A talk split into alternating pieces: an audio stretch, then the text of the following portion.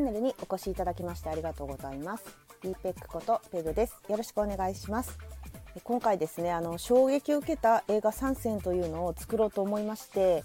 えっと、この3選シリーズやるときにまああの何年公開でどこの国とか覚えられないので、まあ、あの最初収録前にデモを取ってあのそれカンペを読みながらやったりしてるんですけどこの衝撃を受けた映画3選を作ろうとまとめたらとんでもない量になったんですね。で あの一作品にあの月言いたいことが山ほどありすぎてこれあの3選普通に取ったら1時間レベルになるなと思ったんですよ。なので1個ずつ分けて収録しようと思いました。はい、でその1作目に紹介したい作品なんですが、えー、その作品は「インセプション」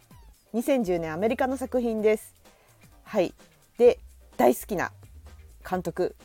私の大好きな監督クリストファー・ノーラン監督の作品です。これをね 3, 3選の中でさらっと紹介するのはとてもじゃないけどちょっと無理でした。でやっぱこれはねアナログゲームでもデジタルゲームでもゲーム好きの人はこれ好きじゃない人います？絶対ゲーム好き好きですよねこれ。なんかねまあゲーム好きじゃなくてもこの映画は非常に評価が高い作品でしてあとレベルが高すぎる。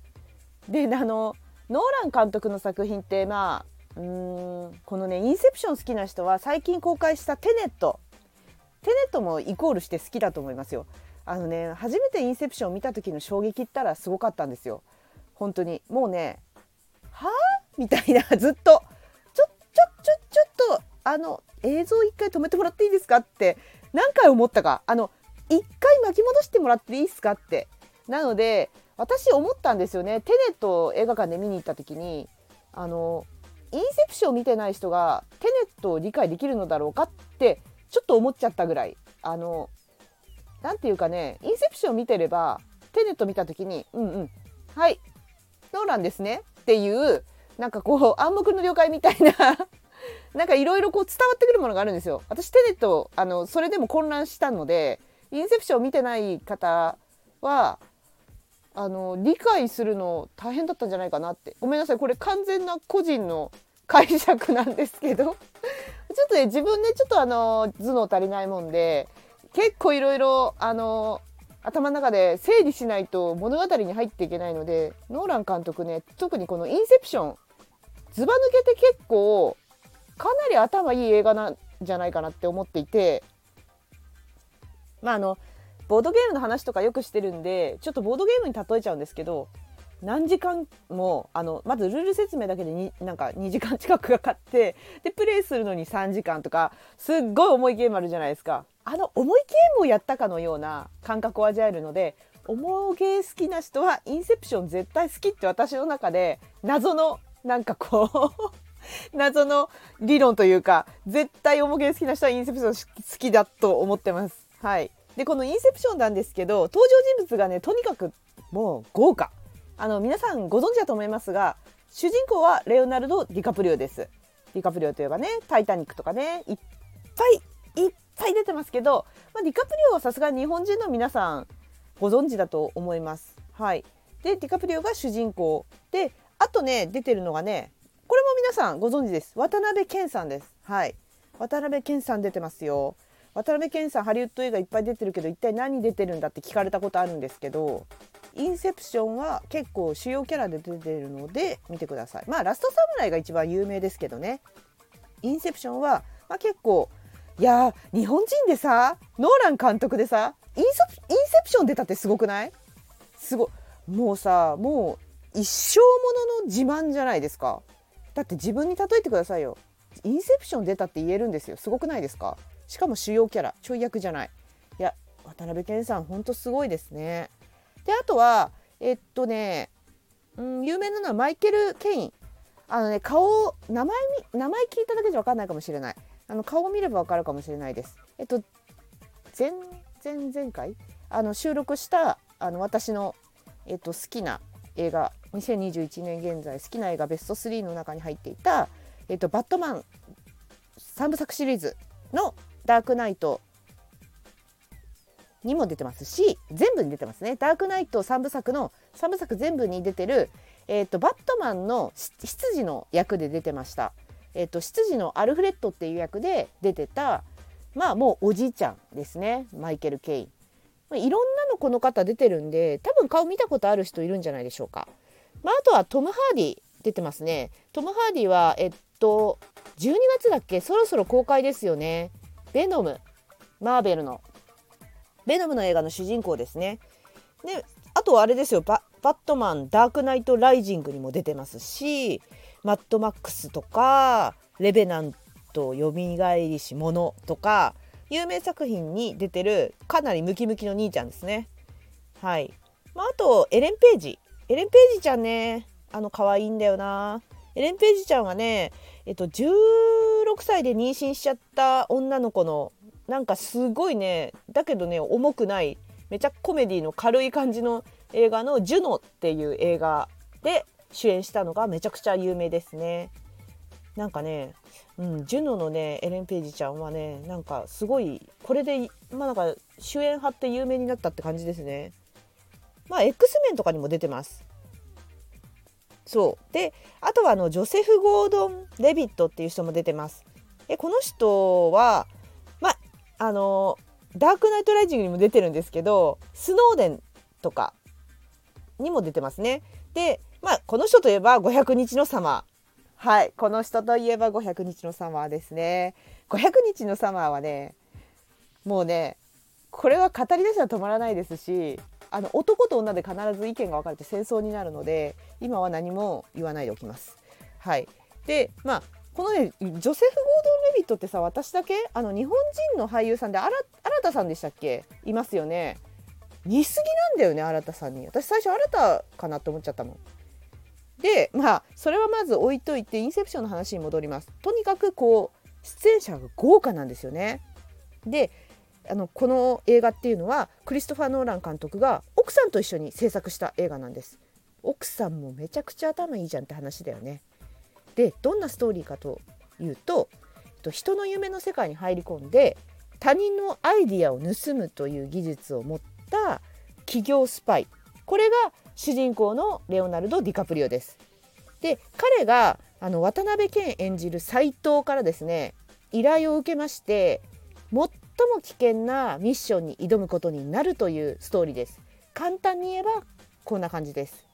はい、あの人の夢の世界に入り込む物語なんですけど、まあ、あのこの映画の設定上ですね人の夢の中は多層構造になってるんですよ。でまああのえっ、ー、と第1層第2層っていう感じであるんですけど、まあ、第1層の中に入り込み人のね人の夢の頭の中第1層に入り込みその中で眠るんです。眠ると第2層に行けるわけです。で第2層に行ってさらに第2層で寝ると第3層に行けるわけなんですけれどもえっと深いところに行けば行くほど時間経過が遅いという設定でえっとね主人公レオナルド・ディカプリオ演じるコブ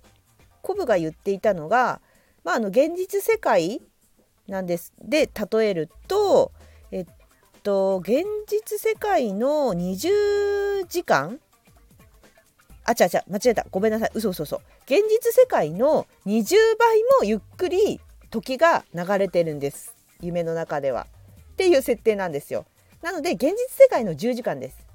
現実世界の10時間例えると第1層では1週間第2層では6ヶ月第3層では10年になってしまうわけですよ10時間がね現実の。でまあ第3層が一番重いんですけど重いっていうか深いんですけど、まあ、さらにねもしその先に行ってしまったらどうなるかっていうとその先は虚無という世界でしてもうここに行ったら終わりです。虚無に行ったらもう戻ってこれなくなっちゃうんですよね。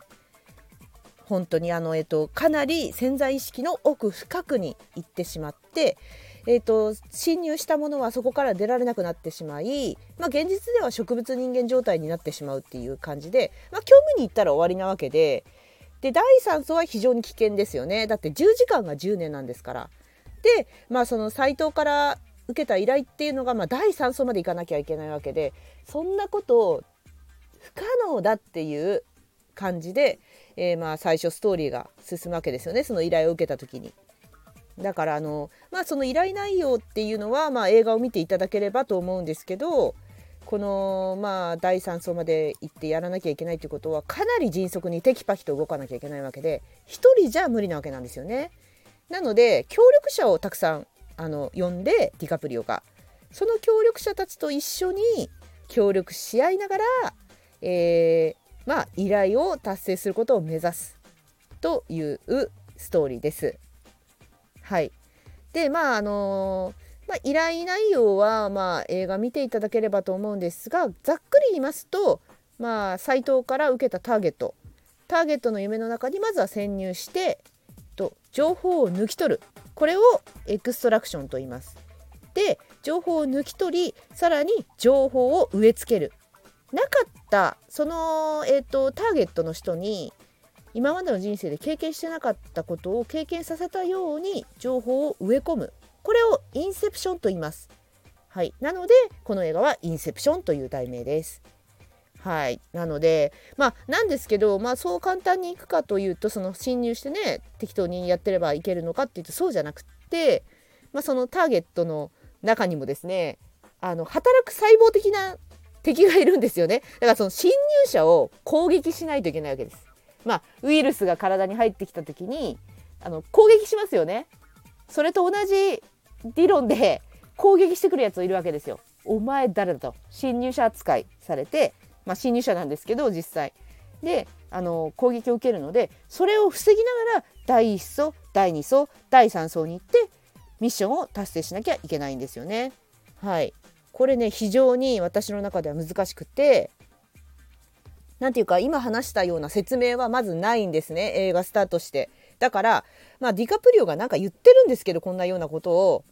全く「ん?」みたいな。え？え？って。とにかく第3層まで行くのは危険で大変だ。そしてそのそのそこでしくじったら虚無に虚無の方に行ってしまって戻ってこれなくなるっていうのは分かりました。分かったんですけど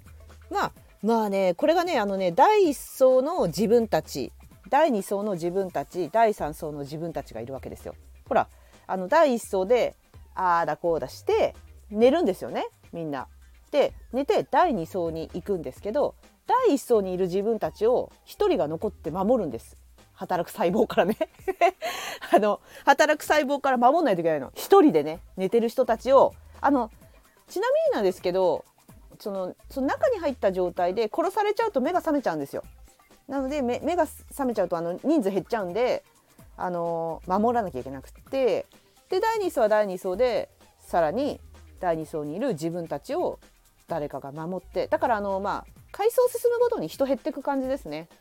あの守って行ってこい第3層行ってらっしゃいっつって でやっていくわけなんですけどこの映像第1層での自分たちや第2層での自分たちの映像がまああの何て言うか切り替えられて映画進んでいくんでちょっと待って今第何層の話？みたいになってくるっていう。いやよく見たら分かりますよ。よく見たら分かるんですけどちょっと私の脳が足りなすぎて一回映像止めてもらっていいですかって あの冒頭でもお伝えした通りあの何度も思いました。ちょちょちょあの喋りそうでした。下手したら。あのあれ映画館で見たんですけど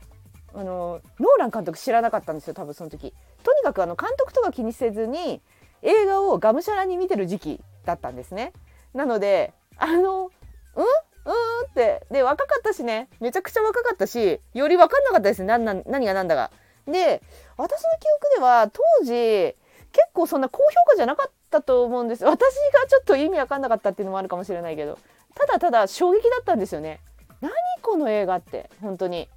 多分プライベートでこの監督に会っても全く会話できないだろうなってぐらいなんか頭が良すぎて何が何だかみたいな感じに印象に受けたんですけどやっぱ衝撃を受けたっていう映画っ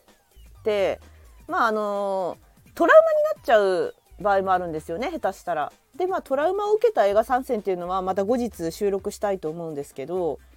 あのこのまあそのトラウマに行くかトラウマに行かなかった場合ドハマりするっていうこの2曲なんですけど まあ私はインセプションはドハマりもうもうねなんかね悔しかったっていうかちょっともう一回あの DVD 発売したらもう一回ちょっと停止しながら考えながら見たいなって思ったぐらいです。でなんかこれね友達に教えてもらったんですけどねあの日本で地上波でこの「インセプション」放送した時にどうやらね今夢のどの層にいるか第1層なのか第2層なのかってちゃんとテロップついてたらしいですよ。すごくない？もちろん本作ではテロップついてないんですよ。自分で考えるんです。今あこれ第2層の出来事ね。あはいはいこれ第1層のね。みたいな感じでやらなきゃいけないんだけどなんか日本で放送した時テロテロップ出てたらしいですよ。親切ですね。絶対テロップつけた人インセプションのファンだよね。私も人に見せるんだったらテロップつけて教えてあげたいもん。いやすごく親切だなと思いました。だがまあノーラン監督が多分それは望んでないのかもしれないけどでもまあテロップがついてれば分かりやすいと思いますが私個人的にはねあの自分の経験として最初全く巻き戻しできたから映画館なんで止めてって言ったって誰も止めてくれないわけです。なのでまあこれをまあ見たなんだろうな時の、まあ、衝撃っていうのはやっぱりあの巻き戻しもできなかったし何でしょうね。そのままパーってストーリー進んでいやあのあれってってずっとね数日ぐらい考えちゃったんですよね。完全に私ね映画ってこうあるべきだなって今となっちゃう思います。なんかその数日ぐらい考えさせられちゃったらもう映画監督として勝ちですよね。視聴者にそう考えさせられる。数日間をね与えて与えることができるならもう監督冥利に尽きるんじゃないかと思うんですけど。なのでこの映画はねあの私も買ってブルーレイ何回も何回も見ました。見るたび見れば見るたび面白い。これはすごい。っていうふうに思って。まあノーラン監督ハマったきっかけの一つでもありますねインセプションは。でまあ私その公開当初っていうかその自分の印象がちょっとあのすごい難しすぎたせいでなんかそんなにいい評価見てない気がしてたけど今どちゃくそに評価高いんですよねインセプションね。なんかどのサイト見てももう大絶賛ですよね皆さん。まあでまあ今となっちゃね結構ゴリゴリに有名人出てるので見てても楽しいと思いますしまあ実際あれですねあの当時どうだったかって言っても多分あのアカデミー賞で結構褒められてた。すでにもう絶賛されてたと思います。確かに第83回のアカデミー賞で8部門ノミネートしてましたし、えっと、そのうちの4部門受賞してるのでかなりあの業界人からも評価高かったと思います。はい。でまあねえっとねそうですね。まああの複数であの夢を共有できるんですけどこのディカプリオがあのなんだろう他人のねアイデアを盗むっていう技術持ってるそのものはえっとまあゲームで言うと夢の主ターゲットですねターゲットがホストになってそのホストのチャンネルにみんな入ってくるっていうイメージですかね。そうあもちろん夢の主のそのターゲットのホストの切断が切れたら全員追い出されちゃうんであの、まあ、現実世界でそのターゲットを起こさないようにしなきゃいけないしまあ殺すなんて論外だよねだから殺されちゃいけないっていうのもあるので現実でも体を守らなきゃいけない上に第1層第2層でも体を守らないといけないっていう話です。これさボードゲームにならないかなってあの何回かつぶやいたことがあってでそそしたらね結構制作者さんが実は何回も考えたことがありますとこういうゲームできないかって。でもちょっと無理だったと。だからもうねノーラン監督がねこれのボードゲームを作ってくれないかなと思います。みんな苦しんで苦しんで苦しんで 何時間も苦しむゲームを作らせたらノーラン監督は天才だと思うんですけどまあ映画で忙しいからねボードゲームは作ってくれないかな。はい。でまああの小ネタとしてはですねこの映画の世界で、まあ、あのディカプリオのねそういうあのやってることっていうのはやっぱ今現実なのかそれとも人の夢の中なのかってこんなことをねしょっちゅうやってたら分からなくなるわけですよ。でまあそういうあのー、ことをやってる企業スパイの人たちっていうのは今が現実なのか夢なのかっていうのをまあ分から分かるっていうか確かめる方法っていうのをそれぞれ皆さん持ってるんですがこの主人公のディカプリオっていうのはコマをいつもポケットの中に入れててコマを持ってるんですけどでそのコマを回すわけですテーブルの上でピンと。でそのコマがずっと止まらないで回ってればあ今夢の中なんだっていうふうに認識して途中で止まればあはいこれは現実なんだっていうふうにしてチェックしてるんですけどのインセプションといえばこのコマがとても有名です。はい、でまあ小ネタなんですがあのこのトーテムコマですね。コマがトーテムと呼んでるんですけどこのトーテムがですね実はねブルーレイあのアマゾン限定のブルーレイ特典にですねこの実際あのこの映画の中で出てくるコマの、まあ、模型っていうんですかあの本当にコマなんですけどトーテムが実は特典として封入されてる。それもあって私は速攻で買ってしまったしまあもう一回見たかったっていうのもあるし速攻で買ってしまったわけなんですが今もう何年も経ってるから多分安くで待ってるんじゃないですかね。このコマねポケットに入れてね急になんかみんなの前で回したいよね。めちゃくちゃ中二病なんだけど。こいつ大丈夫かって言われそう。あでもねそうだ思い出した。それで、ね、持ってるんだけどそれであのブルーレイの特典で持ってるんだけど私がインセプションめっちゃ好きっていうのを知って友達がトーテムだけなんかプレゼントしてくれたんで私トーテム2個持ってるんですよ。もうやばいよね。中二病。超中二病。であと小ネタもう一個いいですか？小ネタなんですけどまああのねこのね登場人物たちの名前って全部ねあのさすがノーラン監督なんですけど意味を持ってるんですよね皆さん。なんかねあのさっき言ったあの16歳で妊娠しちゃう作品で有名なエレンエレンページちゃんの役名アリアドネだしこのこのね設定っていうのはあのすごい優れためちゃくちゃ頭のいい設計士なんですけどチームの中に入ってる一人なんです今回のこのミッション達成するために。でこのまああのギリシャ神話で女神じゃないですかアリアドネってだからまあ女神的存在のあのポジションっていうことで付けられた名前だったりとかまああのいろいろ名前をこう検索すると,、えーと、こういう意味につながるっていうふうに全てあの設定が考えられてるそうで。でまあさっき言った有名どころがいっぱい出てるよって言った人たちってこのディカプリオのミッションを達成するためのチームなんですけど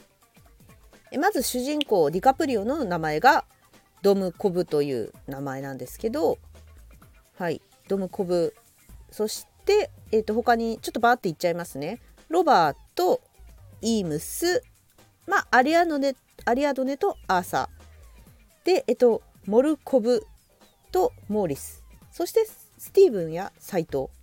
はい。この主要人物たちの名前英語にして頭文字取るとドリームズになるんです。夢の映画だからね。夢の中の。っていう仕掛けをしてたりするのもさすがノーラン監督だなと思っちゃいましたね。はいもうね自分が中二病だなって思う人とかあとあのテレビゲーム好きな人、えー、ボードゲーム好きな人はもうドンピシャでハマると思いますこの映画。そしてまあ、あのもし見てみて何言ってるか分かんない難しいと思ったら日本語吹き替え版であの見るのもおすすめですね。自分はなんかその難しい話になると日本語吹き替えで見たりもするんですけどあのインセプションに関してはまあ映画館見た時は英語だったんでマジで超難解で難しかったんですけどあの DVD セルで買って私何回も同じ映画見る人なので吹き替えと英語と全部何回か見て違い何言ってることの違いとかをなんか検証したりするのが気持ち悪いことで好きなんですけど そういうのやったりしてるとやっぱりあの物語分かりづらいなと思ったらやっぱ日本語吹き替え版の方がより入ってくるかなと思います。映像も見れるしねその分ね字幕を追わない分。なので全然インセプション日本語吹き替え版で見てもいいと思いますよ。下手な声優さんいなかったと思いますし。はい。是非ともなのでインセプション衝撃を受けると思います。何この映画っていう風に。本当にクリストファー・ノーラン監督の頭の中に我々がご招待されたと思ってください。はい、でテネットも同じくなんですよね。テネットも同じくクリストファー・ノーランの頭の中にご招待されたんでその頭の中にご招待されたものを映像として見せられてるという感覚になります。これはね本当にねこんな感覚に映画を見てなったのは初めてでしたなのでノーラン監督のことを知らない人、まあ、もしくはノーラン監督他は見たことあるけどインセプション見たことない。なんかちょっとディカプリオとかね有名人出てるんで有名どころでしょ？うまあいっかみたいな感じで 流してる方がいたら是非インセプションを見てください。はい。おーインセプションのこの話だけでもう27分ぐらい経ってますね。267分経ってますね。なのであと2戦あるんですよ。話したいことが。なのでまた次回聞いていただければ幸いです。はい。またあの映画の感想とかねあのもし私のこの収録を聞いてくれて見たよとかだったらツイッターとかここでもいいんでコメントくれるとスーパー喜びますんでよろしくお願いいたします。ではまた次回の収録でお会いしましょう。ありがとうございました。バイバーイ。